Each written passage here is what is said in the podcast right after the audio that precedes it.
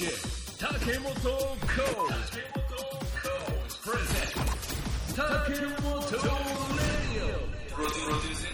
Radio DJ 竹本POSE now。 今回は番組ではおなじみ音楽家の祖前大坪くんとシンガーソングライターベラさんによるユニットブラックパールを迎えてのインタビュー。まずは前半をお聞きください。はいどうも竹本ラジオです、今日も、定例収録、こちらの方とお届けしますはい、音楽家の祖前です。よろしくお願いします。お願いします。そして今日はなんと、はい、スペシャルゲストが、はいいらっしゃると。そうですね。もはや僕がスペシャルゲストじゃなくなっちゃいましたね。もうレギュラーなレギュラーになりましたので、ね、そこに新たな、はい、またメンバーがということで、はい、では自己紹介をお願いします。シンガーソングライターのベラです。お願いします。よろしくお願いします。ベラさん、どうぞ。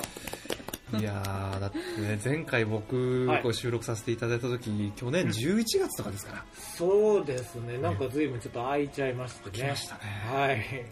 いでまあついに登場と、はい、そうですねそのタイミングでだからリリースがあったんですよね、はい、そうなんですよね前回、まあ、実はこういう風に収録しましょうっていうお話をさせていただいてたんですけどそこから、まあ、その時実はこれどっから話せばいいですかねどっから話そうか、まあ、僕と、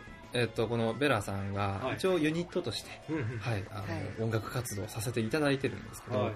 でそのファースト EP といいますか初の EP リリースについて話そうかなっていう、はい、多分お話もしてたんですけど割とだからこの楽曲をこう解説みたいな、うん、そうですねちょっとそんな感じマニアックな感じでしたよね、はい、ただいかんせんこの祖前くんがまあ本当トラックに関しては、まあうん、もちろん全部やってるけど、ね、その上に乗っかってるこの歌、うんはい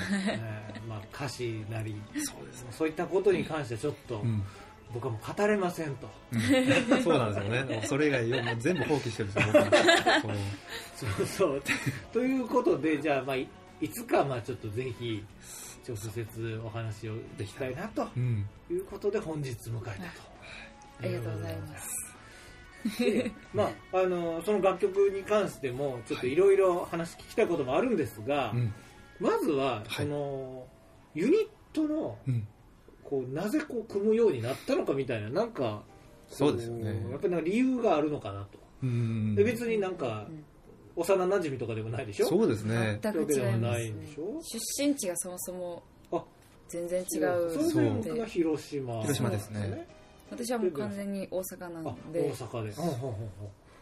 じゃあちょっと接点的には、うんまあ、今のところちょっとまだ見えてないのでありますけど、うんうんまあ、どうやって出会われるんですかこの同じ専門学校に通っていてで祖前さんの先輩なんですよ私1個上 で同じ授業を取ることがあって履修式の専門学校でちょっと特殊なところだったんで、うん、学年がごちゃ混ぜになってジャンルもごちゃ混ぜで授業を取るみたいなことがあってでまあ喋ってるうちに、まあ、曲の感じとか方向性とかも似てるからちょっとこの人やったら私の曲書いてくれるんじゃないかなっていう優しそうやし怒らなそう怒らない、ね、怖くない人だってよくある人間ですよ優しく怒らなそうねいや大事ありがとうございますでもともとは、うん、その私がソロでそのベラとして活動を始める前に、うんうんうん、まあベラになりたいと、うん、ベラに妖怪人間なベラになりたいとそれで4月2021年の4月からベラとしてやっていくにあたり、うん、こうソロで活動していくのに曲を作りたいと、うんうんうん、トラックメイクに関してはもう全く知識がないに等しくて、うんでもやってみたりしたんですけどやっぱり人と作る方が自分がよく作れる、うん、うまく作れるから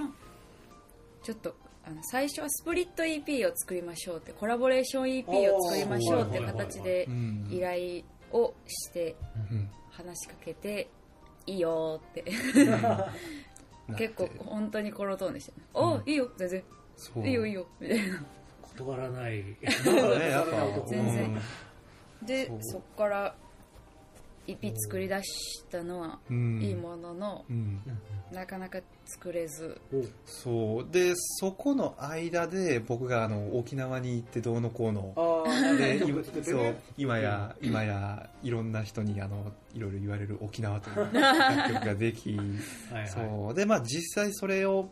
公開するぐらいで制作に入った感じですかね。うん、そうですね。うん、夏頃。そうです、ね。話しかけたのが多分3月とかね。そう。2月3月だから結構、うんね、半年ぐらい、うん、こうどう曲を作っていっていいか、うん、あんまり2人とも分からず、うん、で勇気を出し夏頃に作りましょうって言って、さすがに動こうか。じゃあそしたら思いのほかしっくりきすぎてて、うん、ちょっとユニットでやってみるみたいな、うん、そっからまあ、だからソロの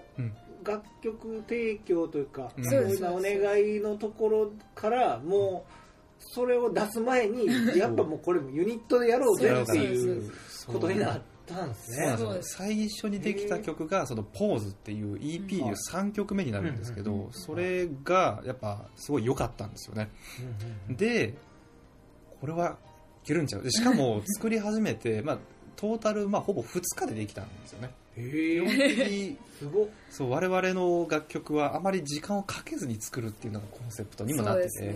て、でもう1日でデモをほぼ完成させて、うん、で2日目でボーカルを取って、詰めて終わりっていう。すごいっすね。そうなんですよ。っていうのもあって、あ、このベースで作れて、まあ、うん、楽しくいけるんだったら、まあアーティスト同士っていうよりかもうユニットで組んでた方が早いんじゃないかなっていう話になり、その辺のやり取りというか、うん、例えば曲を作る、まあ、歌詞もベラさん書きますよね、うん、主旋律はベラさん、うん、そうですね。メロディーと詞と歌と、あとコーラスワークも私が全部組ん でその修正とか、まあ、トラックメイクとかそういうもろもろの作業をもうソゼンさんが全部、うん、はあって感じですね。原型はどういう状態なんですか？曲の原型はまず、まあ、意見出しながら曲調とかを決めつつ作っていくっていう段階、もうその場でその雰囲気を作っていく、トラックメイクから先ですね。なので、なるほどね。で1日目で、まあ、ある程度 そのアレンジを作ったら曲の構成をもう全部決めてしまうんですよね、うんうんうん、でここ Aにしようか、まあ、バースにしようかとか、うん、プリコーラスにしてフック入れてみたいなっていうのを決めて、でそれをまあ一回持ち帰ってもらって、なんかその場でメロディー作るってのはあまり得意じゃないということで、うんうん、まあ、恥ずかしいんですよね。 そこはちょっとメロディーを作る過程って、うん、全然音とか外すし、確かになんかそれは一人でやる方が集中できる、うん、そう僕もそっちなんで、でそれをやってから、もうだから早いですよね、うん、そうだ、全然ゆっくりでもいいよとは思うんですけど、やっぱまあ多分どっちもなるべくフレッシュな状態で作品を完成させてしまいたいっていうのがあるので、うんうんうん、でもこねくり回すのが得意じゃなくて、うん、だから作業しない日は作業しないっていうふうに僕もしてるんですよね。そう、うん、そうだから早く4曲できてしまったっていう、うん、はあ、すごい。めちゃめちゃじゃあこう本当に馬が合うというか、うん、そう、多分それもめっちゃ大きいと思います、うんね、僕自身がやっぱね、本当に歌詞に興味がなかったりとか、まあ聞くとか、うん、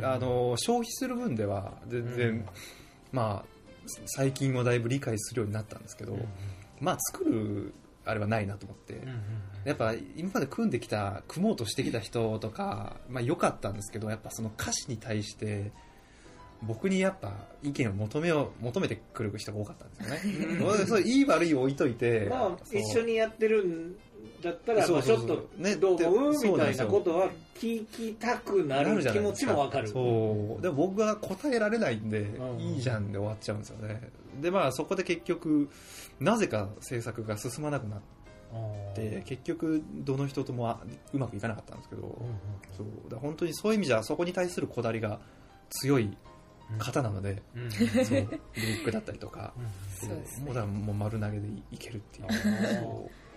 すべてじゃあ本当にも こう役割分担というか完全役割分担制、分業がしっかりと、そうなんですよ。だからこそできるっていう。そう、やっぱ僕の音楽性というか、やっぱ僕自身音楽やってる理由って、言葉で伝えたくないからやってるっていうのがやっぱ大前提にあるんで、そうだから歌詞っていうのは僕の中ではあまり、そうだ、それこそ楽曲公開されてから僕歌詞の内容を知るっていうあ、こういうこと歌ってたんだ。そうなんです。一応送りはするんですけど、その完成しましたっていうことをちゃんと送るんですけど、あ、OK みたいなで、あとちゃんと聞いてみたら、あ、こういうこと言ってたんや、へえそれで終わるみたいな。すごいな、それもまた極端やけどだいぶ極端ですよねそうでもやっぱそうなんですよね。それなんか僕の中であんま中途半端にできないんですよね。そう、なんていうんだろう、だから中途半端っていう表現をすると、じゃあなんかその完璧な曲じゃないとリリースしないっていうイメージが持たれがちなんですけど、その時最高と思ったものをそのまま出すっていうのが僕の中でのセオリーっちゃセオリーなんで、手直しをなるべくしたくないんですよね。なるほど。そう、はいはいはい、なので極端なんですよね極端なんですよねいやだって、載せたい言葉があって、でこう感情もあるわけじゃないですか、こう歌う方としては、でそこにこれをこの言葉、この感情を伝えたいから、ここの曲、ここのトラックは、こうしてほしいみたいな、絶対さ、絶対歌詞とちょっとでもそこは交差しないといけないところ。確かに。でもそこって意外とあんまりないです。なんかもうだからお互いに全力でもう信頼を置いてる。もうそれ前提で曲を作っていくから。私自身もここメロディー作りにくいなとかは全く思わないです。そこは私の力量なんで、それができてない自分がダメなだけっていう。なんか多分お互いにそういう気持ちがあると思います。歌いにくいトラックを作らない。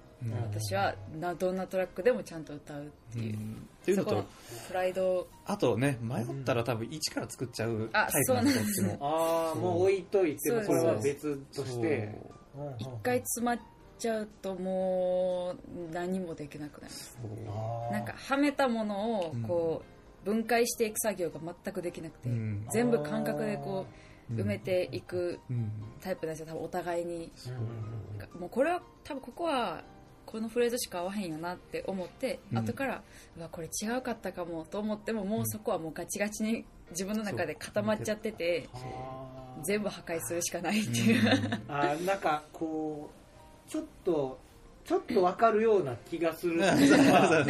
めっちゃ簡単に例えたら、真っ白なノートにもうマッキーで最初から書いちゃうみたいな、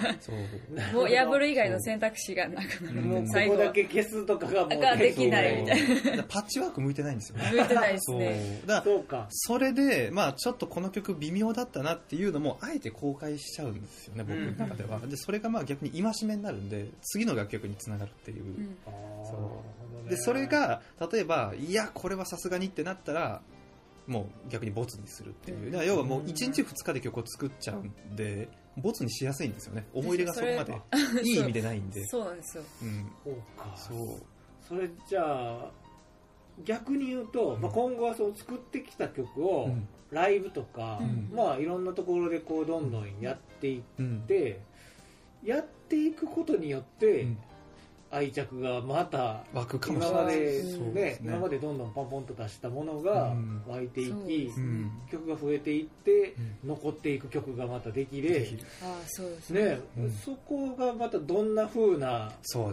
感じになるのか。アレンジとかどうなるんですか、ライブの時は。ライブ今は基本的に原曲を崩して僕が弾きたいところを弾くっていうやり方なんですけど、おいおいまあもう少し楽曲数が増えてきたら、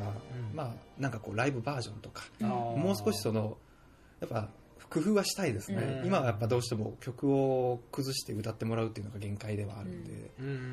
そこはもうちょっと、まあ、今後曲数が増えてからっていう感じにはなりますね。楽しみですね。いやもう本当になんかなんて言うんでしょう、音楽のために生きるっていうのを僕やめたのが結構大きいっちゃ大きいですよね。なんか音楽のために生きるになってしまうと、他を削ろうとしちゃうんですよね。なんかそうじゃなくて、そもそも自分が生きるためのエッセンスで音楽があるっていう捉え方に切り替わったんですよ。なんかそこで破綻しちゃったんですよね、音楽で生きていくことに対して、自分の性格が破綻しちゃったんですよ。で本当に音楽以外何もしないっていう年が結構あったりして、そうで結局それって、なんか僕の中では、0から1を生み出す上において圧倒的に経験不足なんですよね、何事においても。ってなった時にそうってなったらなんかもう頭悪いなと思って、自分もっと柔軟にそれこそ参考にするために音楽を聴いてたんですよ今まで。でそうじゃなくてもっといろいろなものを普通に体験して作る作らない関係なしに、やっぱ作る人って同じ界隈のものを見ると、例えば映画作品とかでもあここのカットこうだなっていう見方から入っちゃうんですよね。そうでそれってめっちゃいいんですけどその作品をそういう見方するのは僕2回目からだなっていう。最初に見るファーストインプレッションはもう絶対になんていうんだろう、ピュアな心で、そう作品を楽しむっていうところで見ないと音楽を嫌いになっちゃうんですよね。そう世の中の音楽こんなクソみたいなんで溢れてる、俺は評価されずにこのまま終わるのかっていう。そうでこれが結局音楽をして生きていきたいっていうところと、音楽で食べていくっていうところを一緒にしちゃってたんですよ。そこに気づいたわけですね。そうなんですよ。でもこれって一つで考えて成功してる人もいると思うし、それはそれで素晴らしいんですけど、じゃあそれをしてる人って音楽で食っていけてない人は、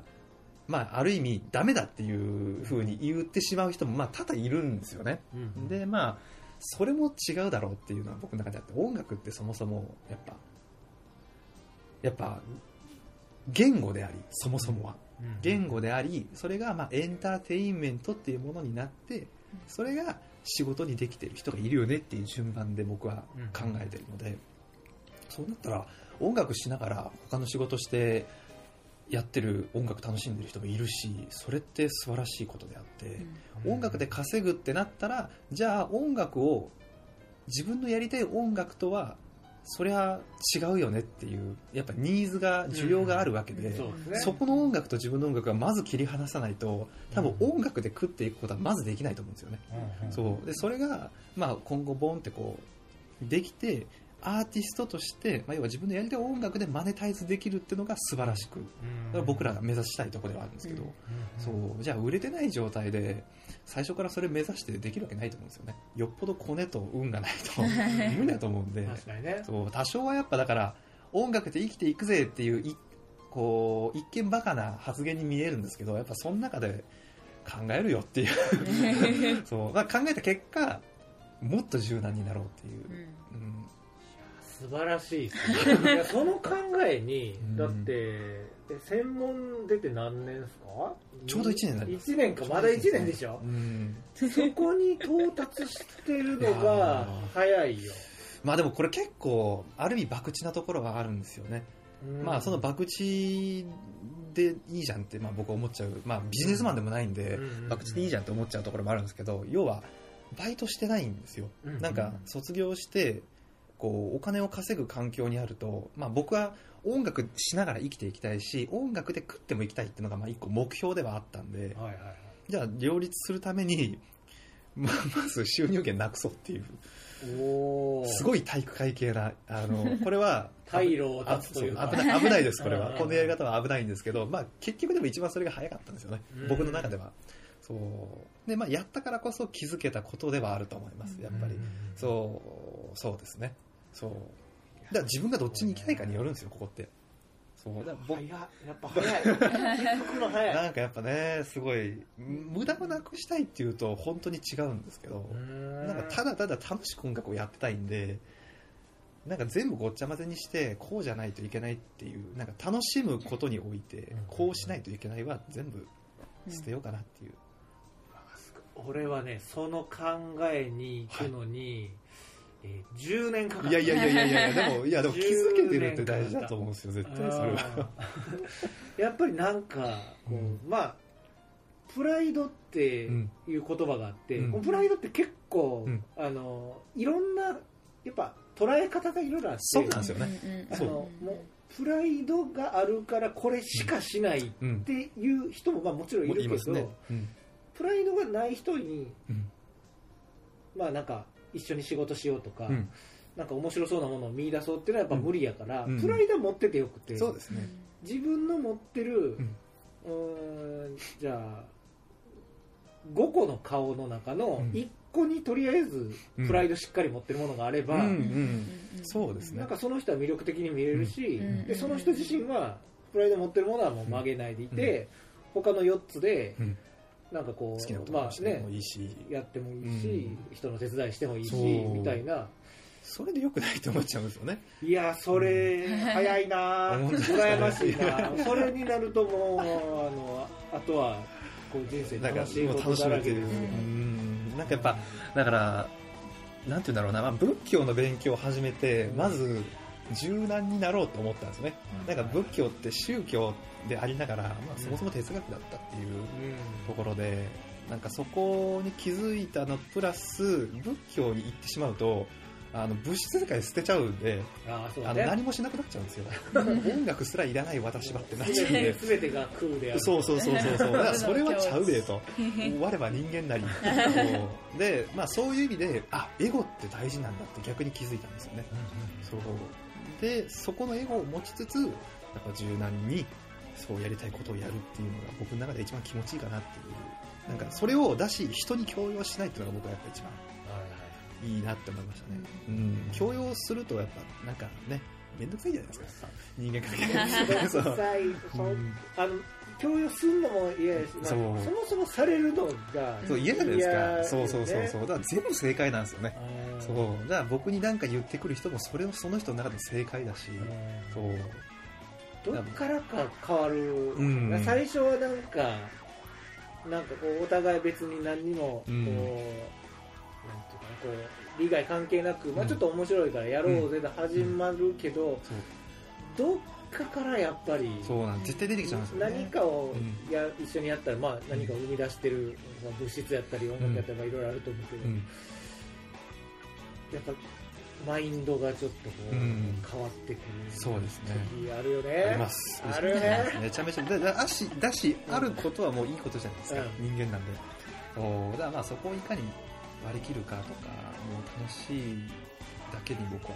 本当にビジネスマンじゃないんで、楽しいを重点的にやってるっていう。だからある意味ビジネスマンの話もめっちゃ聞きますよね。逆にそういう熱くて深い話になってきたところで前半はお時間です。後半もお楽しみに。 Thank you for the listening. タケモトレディオ